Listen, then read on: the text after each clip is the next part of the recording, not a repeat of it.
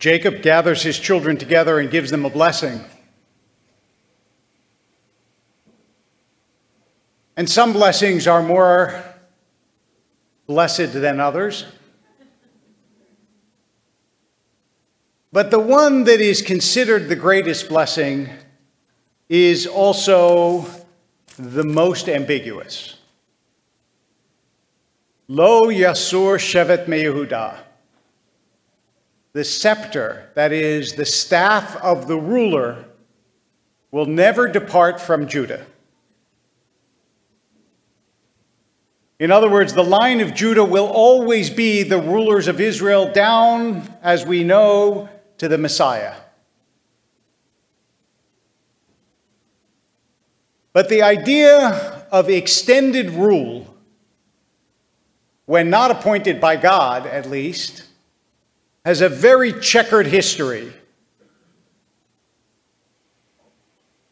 The hereditary right of kings, which meant that the same line would be king, father to son, because it was almost always father to son, though not always, was very tricky in Europe. Just ask Charles the First, who was beheaded in the seventeenth century, or the American revolutionaries, who got rid of the hereditary right of kings, because at a certain point people understood that if you are in rule for too long, things happen that aren't necessarily what you intend. That's just a product of time, and after all, that's why in America, we created term limits for presidents, because we did not believe that somebody should be president for life. I bring all this up because right now we have serving in Israel, as you know, the longest serving prime minister in the history of Israel, although not continuously, obviously, because Prime Minister Netanyahu has just taken office again. And the truth is that there are things about this government that American Jews ought to be aware of and ought to be concerned about and ought to be active about. And if you're not, well, you're here now. And I want to make you aware of at least a few things that you should pay attention to, because what goes on in Israel should, after all, be of tremendous import to any Jew who cares about the Jewish people. It is, first of all, the first time in all the many years, more than two decades, that Prime Minister Netanyahu has been in office in which he is the most left-wing member of his own government. It's an extraordinary fact. And he has one or two ministers whose names you probably know, but should perhaps know a little bit more about them, such as Ben Gvir, who is the head of security, who until two years ago had a picture of Baruch Goldstein on his wall, and did not take that picture off until he was chided by the Prime Minister, then Prime Minister Naftali Bennett, and he took it off but never apologized for having it on the wall or repudiated Baruch Goldstein. Now, who was Baruch Goldstein? I will tell you who Baruch Goldstein was, in case you do not know.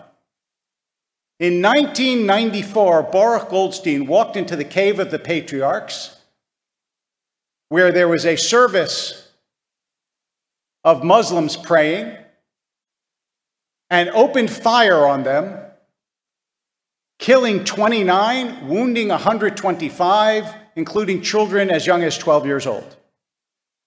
No provocation. Nobody in that service had said or done anything to him. They were at prayer. It is no different than if somebody came into this room and opened fire. In other words, the Minister for Security in the Israeli government had on his wall the moral equivalent of a school shooter, because the action itself is no different than walking into a school and opening fire. No different. There was innocent people gunned down while at prayer. Has he repudiated having that picture on his wall?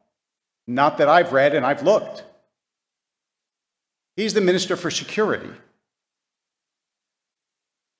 Another one of the ministers, and by the way, while I'm on um, Ben Gvir, he recently paid a visit to the Temple Mount, which, as you know, according to law, the part of the Temple Mount where the mosque sits is not supposed to be visited by Jews. Now, like many of you, I happen to think that that law should be changed and that some kind of arrangement should be made, because there is no reason, I believe, why Jews should not be able to visit any part of the sacred precincts of Jerusalem.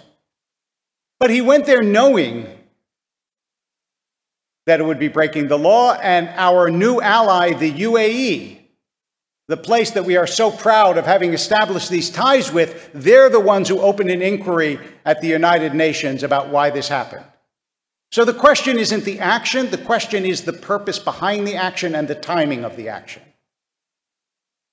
And then you have to ask yourself, if you're in government and therefore are necessarily engaged in diplomacy and negotiation and compromise, and when you're not, by the way, willing to compromise, you get scenes like we have seen over the past couple days in the United States.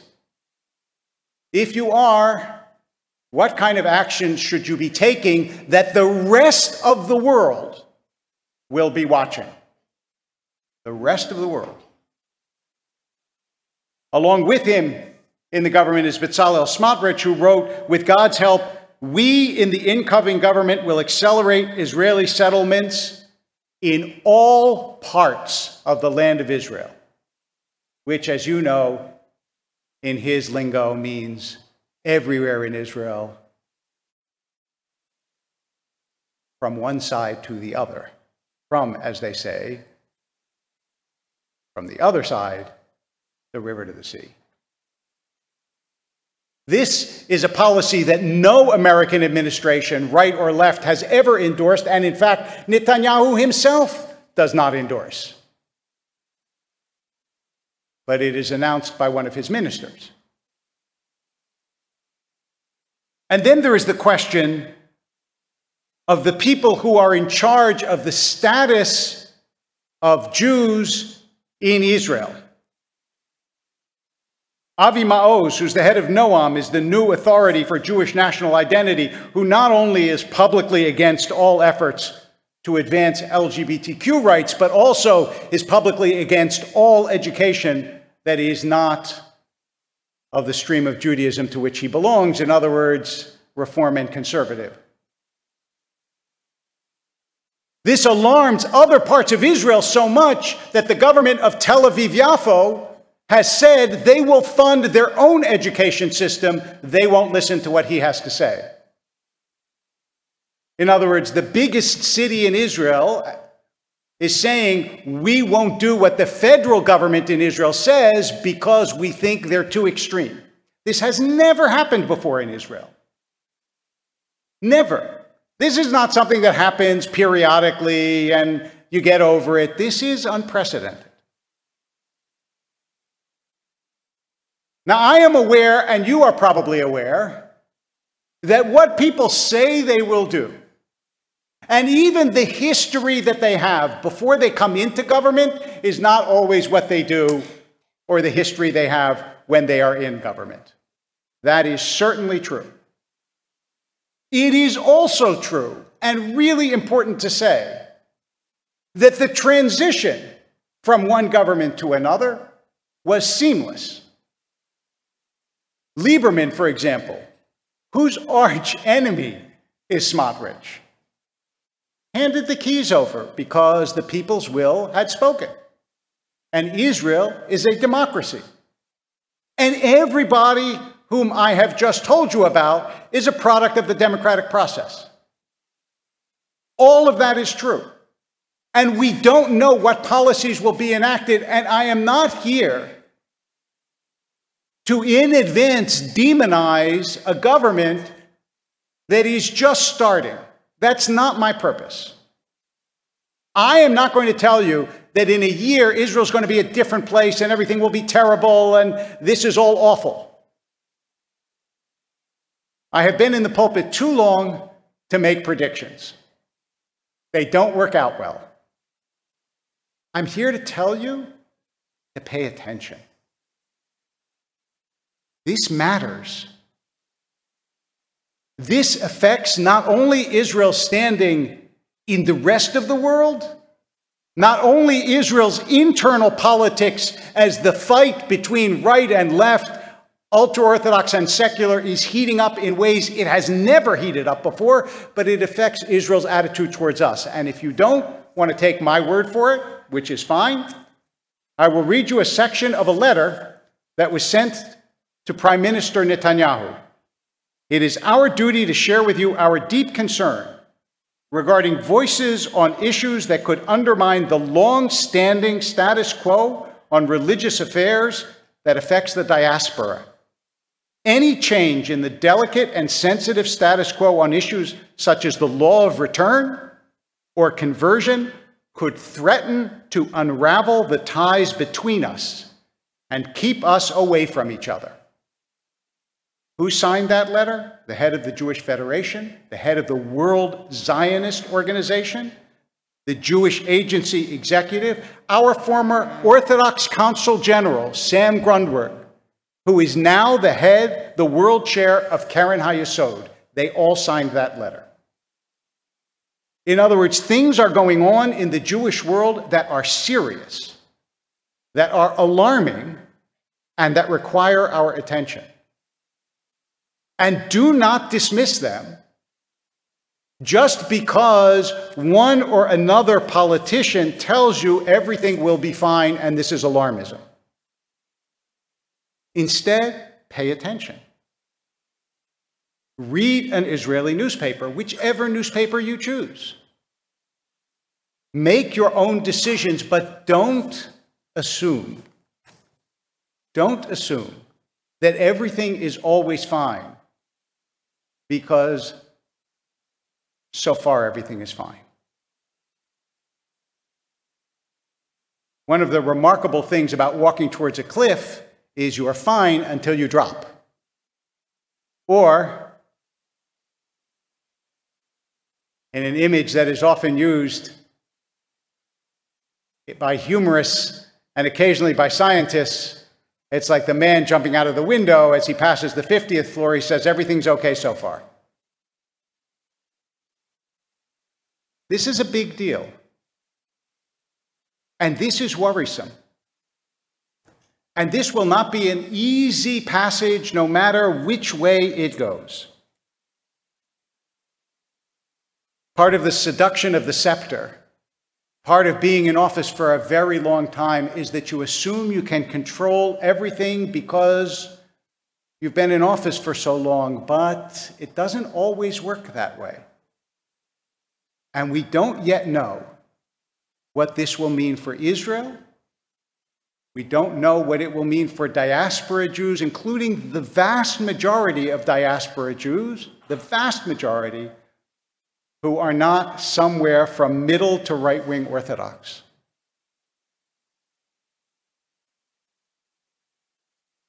Why do I say all this? It's not because it's a pleasant message, but because I learned a long time ago that all deep love involves not only approval, but criticism and worry and fear. You don't just say to your children, everything you're doing is perfect. Why? Because you want them to be as good as they can be. There is a great deal to criticize about the Jewish community and the diaspora, but there is also what to criticize about what goes on in Israel. Don't let the fact that people who hate Israel criticize it take away our right, those who love Israel, to make loving criticisms too. three hundred rabbis signed a letter that said they would not invite a single member of this current government to speak in their synagogues. I think that's a terrible letter. I would invite anyone in the duly elected government of the State of Israel to come and speak at Sinai. That's how you learn what they believe and how you get to ask them. But that doesn't mean you have to agree. It doesn't mean you have to approve. And it doesn't mean you have to stay silent. So learn, educate yourself. Let us watch together what happens. One way or another, I know, as you know, that Israel will pull through, but pulling through is not the same as flourishing. And we want an Israel that flourishes, an Israel that is close to the diaspora, an Israel, God knows, that helps the diaspora, because we need their help as they need ours. An Israel that looks not to divide the Jewish people, but to embrace the Jewish people. An Israel that I believe most Israelis deeply cherish and hope for. An Israel that I think everyone here cherishes and hopes for. We will watch and pray and speak and hope to see the Israel that we love continue to be the Israel that we feel proud of at every moment, the Israel that reaches its arms out to us, the Jewish people that stands as one. Shabbat Shalom.